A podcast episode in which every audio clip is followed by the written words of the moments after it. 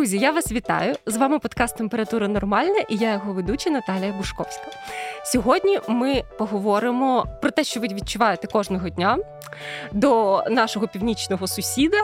Ми поговоримо про ненависть. Дуже багато є суперечок, маніпуляцій про те, чи повинні ми культивувати в собі ненависть до нашого ворога, чи це нас руйнує, чи ми стаємо схожими на цього ворога, особливо після ситуації за кулею було дуже дуже багато суперечок на цю тему. Навіть вигадали якийсь термін синдром акули. От сьогодні ми про все це поговоримо з психологиню Алою Рожковою. Алло, привіт, привіт. Дуже рада, що ти завітала. Ми в дуже гарному настрої, без жодних слідів ненависті. Ну станом на зараз. Хоча е, ненависть це емоція, але іноді мені здається, він стає якоюсь рисою моєї особистості. Так, він напевно вже прошивається на ДНК. Та? І мені здається, це непогано, тому що те, що зараз відбувається, важливо все ж таки передавати нашим поколінням так, як так. пам'ять, що це не є нормально нормальним, і е, що ми це не можемо забути, тому дійсно це вже як частина нас. Так, так це частина нас. Ти прокидаєшся, читаєш страшні новини про обстріл Одеси, ти відчуваєш ненависть, потім ти йдеш по своїх справах, їх перериває повітряна тривога, і ти не можеш це не перетравлювати емоційно. Це було б дуже дивно, якби ми цього не відчували. Давай от почнемо з чогось такого загального. Нам, в принципі, тривалий час, особливо якщо казати про дівчат, про жінок, забороняли так звані незручні емоції. От я, коли була дівчинкою, мене сварили, коли я злилась, тому що це було нечемно, навіть не жіночно, так не можна робити. Потім я вже стала дорослою дівчиною, було дуже багато псевдопсихології в дівчачих журналах, яка розповідала, що ненависть нас руйнує, і ми маємо будь-якими силами її уникати. Але в нас так багато емоцій, і вони дуже по-різному на нас діють. Чи можна взагалі якісь емоції дискримінувати? Мені здається, що так, це віяння взагалі, напевно, мали таку природу зручної дитини, зручної людини в суспільстві, якою легше, напевно, управляти, і тому і йшла оця вся історія про те, що злість це негативне почуття, ненависть також. І насправді, якщо говорити і подумати так е, логічно, то ненависть це більш складне почуття, воно вже складається із злості і відрази, таке більш комплексне відчуття, скажімо так але це була рушійна сила до розвитку як у тварин, насправді, так і у людей. Тому передача на нервовій системі взагалі. В ДНК у нас це є, тому що гнів, агресія, ненависть як наступне почуття, воно більш таке змішане з одного боку стоп мої кордони, а з іншого боку відразу не чіпай тут обережно, токсично, та руйнівна така, скажімо, так, так. І тому насправді це дуже важливе почуття. Воно дає можливість захистити себе, воно дає можливість зрозуміти, де для мене. Що не ок, тобто з одного боку захистити кордони, як зі мною не можна, як з нами не можна, як не треба, а з іншого боку, іще і сигналізує про те, що це як отрута по факту, якщо говорити про ненависть. Тому злість це хороше почуття. Скажімо так, є просто нюанс. Ну, в принципі, як і в злості. Ці емоції важливо виражати, їх важливо не контейнувати для того, щоб в принципі не нашкодити собі. Тому що як буває, це як і стаканом, якщо туди наливати воду, і ти стискаєш до певного моменту, вона залишається. Потім води занадто багато, і вона вже переливається. Тому, якщо цих почуттів занадто багато, вони можуть направлятись не в те русло. Скажімо. Так, можуть страждати наші близькі люди, яких ми насправді так, любимо, так. діти там та і це уже такий момент, де важливо зрозуміти, як ці почуття помічати виражати і направляти в конструктивне русло. От як їх направити в конструктивне русло? Що стосується ненависті, агресії, мені здається, це що ми можемо робити в наших обставинах. Ми живемо в країні, де йде війна. Ми любимо свою країну, ми хочемо її захистити. Ми виховуємо при цьому своїх дітей тут і зараз. Та, і ми живемо в таких реаліях. Що ми можемо зробити? Насправді в цій емоції дуже багато енергії. Дуже багато, це дуже правда. Багато. Вона рушійна сила, насправді. Так, ми можемо працювати для того, щоб там в тилу допомагати нашим збройним силам України. Та це наша підтримка, що ми можемо робити. Ми можемо підтримувати тих, хто цієї підтримки зараз потребує насправді, тобто в це русло її направляти, але при цьому не забувати також виділяти прям час, де я можу ну от прямо таку тут нормально, якщо його забагато цього почуття, прям ти не знаю, кидати в стінку якийсь е, м'ячик. Піти в спортзал, да, грушу в спортзал. побити, боксерську. Так, я нещодавно для себе відкрила чудове місце. Є таке місце Шандарашка в Києві. Ух ти! Так, ти приходиш туди, тобі видаються посуд. Ну там насправді такий посуд, який вже ти можеш бити. Одягаєш навушники. На посуді ти можеш писати все, що завгодно. І ти думаєш про що завгодно, прям як ти ненавидиш, що ти міг би зробити. І тими пляшками ти пуляєшся, аж поки не спадає цей рівень напруги, який занадто великий. Це прекрасно. Це, до речі, не реклама, відразу скажу, але це вам лайфхак.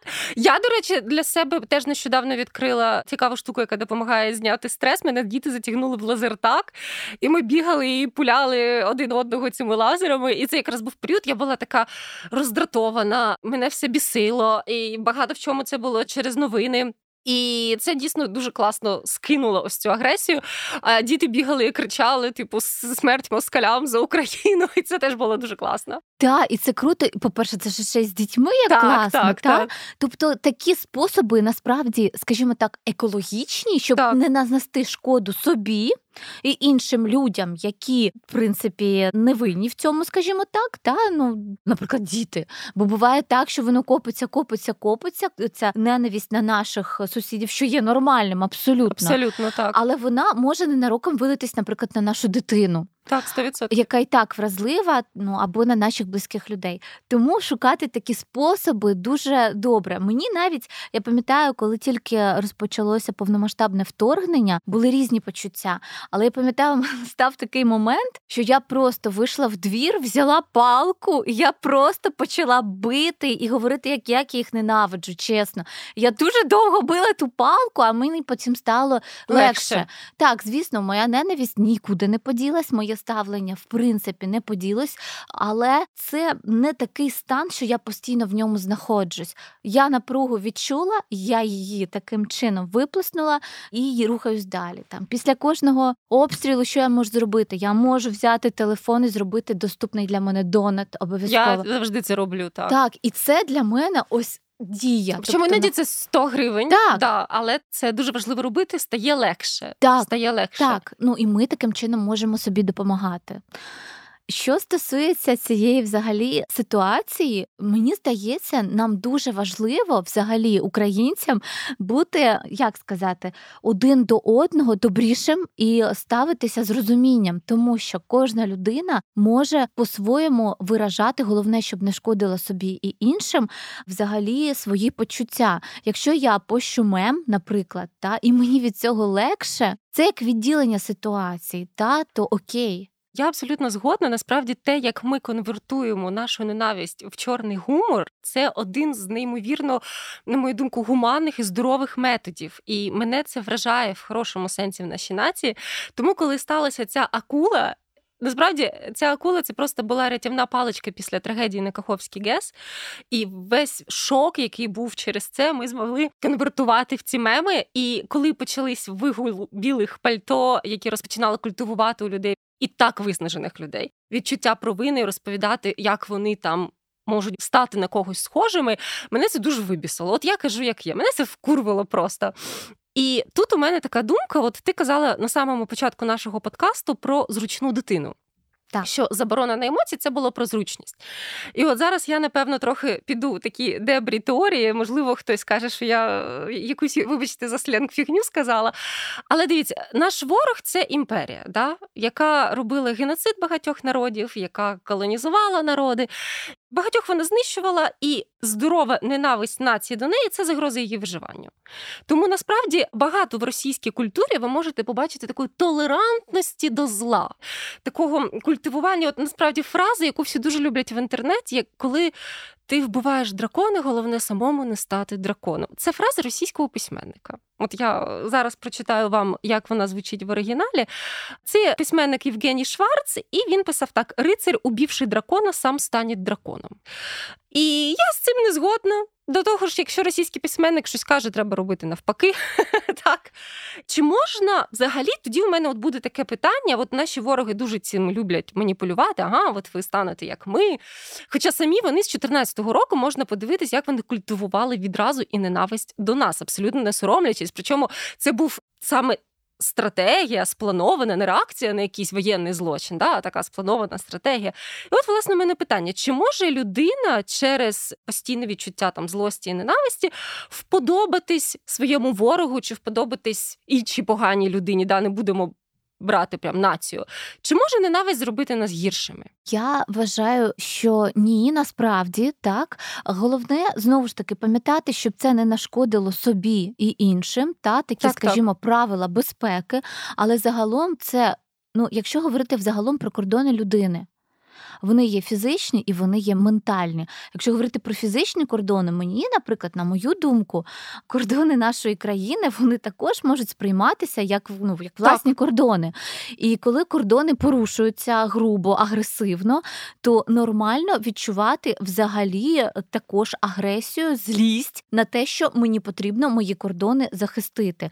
Коли ідея ментально також та ментальні наші кордони, це наші цінності, це наші вірування, це наші ідеї ідеї, коли відбувається те, що відбувається, це нормально відчувати агресію, злість, щоб захистити себе і взагалі. Тобто, щоб цікаво було, якби не було цього почуття, а було почуття, не знаю, печалі тотальної і прийняття. І прийняття, щоб з нами так. було. Ми б залягли всі на дно і щоб сталося. Ми б ну, здали об'єктивно. країну і зникли так, як нація. Так, і про це навіть не хочеться uh, думати, думати якщо чесно, тому що я навіть не уявляю сценарій, тобто Ну я навіть про це не хочу думати.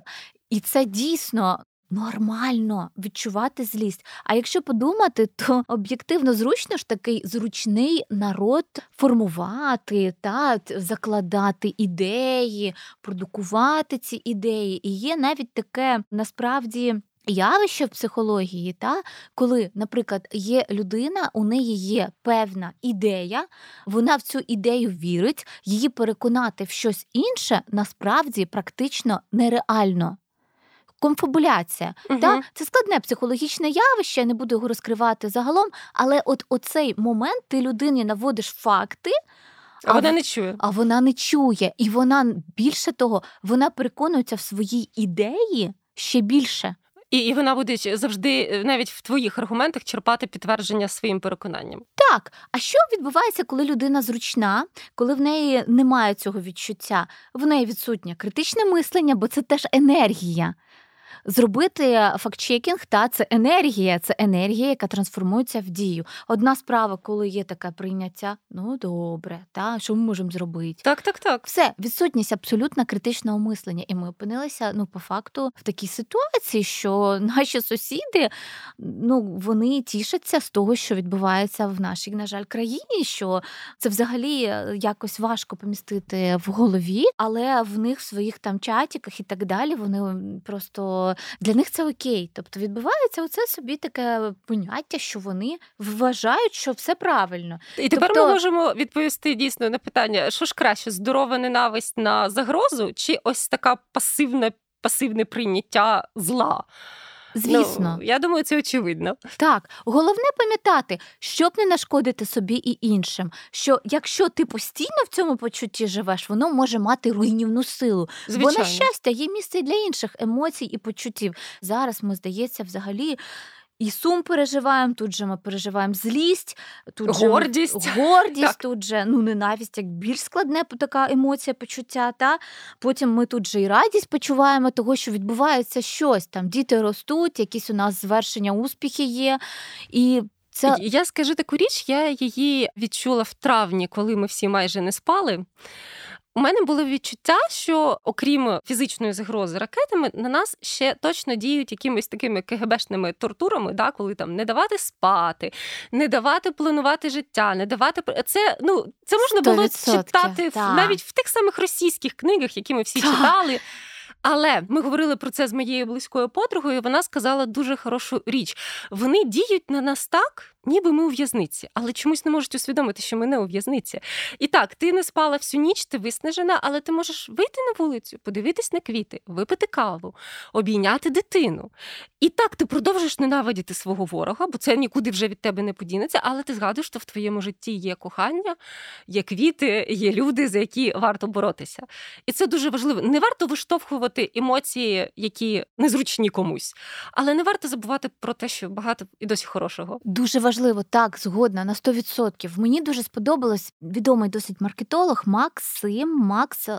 Я не можу згадати зараз прізвище, але мені дуже сподобалося, як він сказав важливу таку річ, що моя основна задача в полоні, на якій я тримався, було зберегти себе фізично і ментально.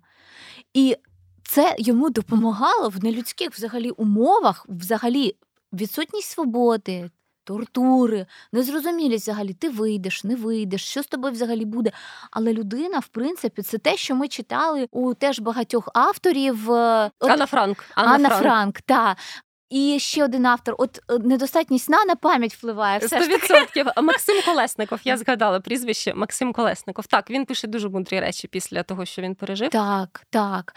І от це наскільки теж важливо от тримати в голові задача зберегти себе ментально і фізично. І мене це наскільки по-доброму вразило, наскільки це сильно, наскільки це мудро, і ну це просто фантастично. І мені здається, нам всім це важливо пам'ятати. Так, так мені здається, якраз негуманно в тій ситуації, коли у нас стоїть задача зберегти себе, ще казати нам чи залякувати нас, що ми можемо стати якимось не такими поганими, колись в майбутньому можливо не факт. Ну тобто, напевно, є випадки, коли окрема людина може зовсім озлобитись да, через якісь життєві травми, трагедії. Але це знову таки буде не від самого почуття ненависті як такого. Це буде тому, що вона не знайшла підтримки. Тому що її почали знову ж таки втоптувати в почуття провини. А сама по собі здорова ненависть не зробить нас драконами. Не вірте росіянам.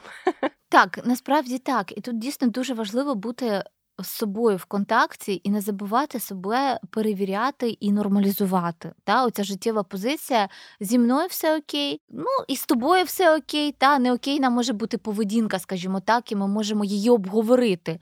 Це в нашому полі дуже мені здається важливо. Бо по факту, що відбувається, і у тих людей, які за проти, та в них ж теж є ненависть, так, але так. вони ось таким чином не в меми її виливають, а ось виливають ось в те, що, ну, наприклад. От мені потрібно виділити на це час і проговорити, і там донести ідею, і сказати, який ти неокейний, наприклад. Так? Це да, це, це походу теж... вони вилили це на своїх. Вони зробили гірше своїм. Так, Тут чутливий момент, що деякі люди можуть не відчувати тої сили злості чи тої сили ненависті, яку там, наприклад, я відчуваю, бо я в принципі емоційна людина. Це теж не означає, що людина якась не така чи якась погана. Головне, що вона усвідомлює як мінімум небезпеку, яку становить да, наш ворог, і вона не робить якихось хибних речей в цій ситуації. Тому що прояви емоцій, те, як ми відчуваємо, вони можуть бути різні. Насправді це може бути ненависть, просто не така, як людина собі усвідомлює. Так, насправді так. І тому дуже добре, взагалі, напевне, все ж таки емоційний інтелект е, розвивати Роз... так. і взагалі запитувати, що я відчуваю, що зі мною відбулося, що зараз сталося, що я зробила, що я могла б інакше зробити, розширювати ще діапазон взагалі ну, зони відповідальності і своїх дій, і взагалі розвивати таким чином емоційний інтелект, щоб розуміти, що зі мною відбувається, як реагую, як я можу ще реагувати, і це дуже добре також. Давай зачепимо дуже чутливе питання дітей. Да? Ми з тобою мами, і от я розкажу про свою позицію. У мене двоє дітей, 9 і 6 років, і я вважаю, що це вклад в їхній майбутній захист доносити, що відбувається. З 2014 року я розповідаю, що в нас в країні йде війна, що є конкретний ворог, який на нас напав. Да? Це Росія і росіяни. І я насправді не бачу в них от тих проявів ненависті, які ми вкладаємо в це, дорослі люди. Але в них дуже багато от саме такого зловтішання, от такого мемного зловтішання над ворогом. І вони дійсно більше сприймають їх жалюгідно. І я вважаю, що це якраз також і вклад в те, щоб ми нарешті поступово в наступних поколіннях позбавляли своєї меншовартості. Тому що коли я росла в Україні в 90-х, коли були всі ці злидні, я весь час чула тільки погано про свою країну. От здавалось, що всім нам страшенно не пощастило, що ми на цій землі. Але мої діти і їхні друзі вони вважають, що вони живуть просто в неймовірній країні, в якій відбуваються речі просто як в кіно. Якісь супергерої, причому у багатьох це їхні тати. І я вважаю, що це великий вклад також в позбавлення меншовартості, яка, ну на мою думку, наша національна проблема. Так, я на 100% згодна. Причому мені дуже сподобалось, як ти формулювала, та, як ти доносиш інформацію, що вона дуже коректна. Ти не приховуєш, ти говориш, як воно є. Причому ти зберігаєш всі цінності. Ти дуже коректно це все пояснюєш. Мені здається, це дуже така адекватна і здорова позиція. Та називати речі своїми іменами, що відбувається, що взагалі відбувається, щоб діти могли знати і могли розуміти. І при цьому це робити отак, як ну ти просто мені здається дуже грамотно все робиш. Дякую. Ну не дарма ж ми з тобою разом вчилися да, в університеті. А скажи, які б ти поради дала батькам, які, можливо, не впевнені в тому, як комунікувати всю цю ситуацію, щоб не нашкодити дітям, не піти проти якогось здорового глузду? От ти, як е, психолог, що б ти порадила, як мама? Так, ну насправді я раджу називати речі своїми іменами, не приховувати від дітей, говорити, що так в країні йде війна, говорити з ким йде війна, що війна йде з Росією, пояснювати, чому у нас ідеться війна, що росіяни порушили нашу цілісність, кордони, так. кордони, вони забирають наші території. Ясно, що залежить від віку. Ми не можемо там говорити дітям деталі, та щоб не розвивати тривожність. Я маю на увазі про те, що відбувається прям в повній мірі, про ті насильства. Звичайно, звичайно. Так, та, того, що це може розвинути тривожність, але називати речі своїми іменами Дуже важливо, потрібно дивитися з реакцією дитини, як вона реагує. Діти зараз всі ж в дуже різному стані. Це теж дуже залежить ще від батьків. У більш тривожних батьків Звичайно. більш тривожні діти, а в більш стабільних, впевнених менше. Вони все дуже щитують. Тому отака впевнена, чітка позиція, вона дуже важлива там. Я розумію, це таке гостре мовне питання, воно дуже гостре, дуже так. дуже гостре. Але тим паче, все ж таки розказувати, акцентувати, що українська мова це круто круто, що так. українська мова вона милозвучна, що це наша мова, розвивати це, тому що ну я не знаю, як ти, але я взагалі пам'ятаю, що в якийсь період було навіть не круто говорити українською мовою. Так, я теж пам'ятаю. Мені це. навіть якісь моменти я дуже чітко пам'ятаю, що я говорила російською. Мені навіть здавалося, коли я переходила на українську мову, що це ну якось не дуже е, було таке. І, на жаль, да. на жаль, і я, наприклад, точно хочу, щоб моя дитина гордилася тим, що вона українську мову, що українська мова це прекрасна, чудова наша мова.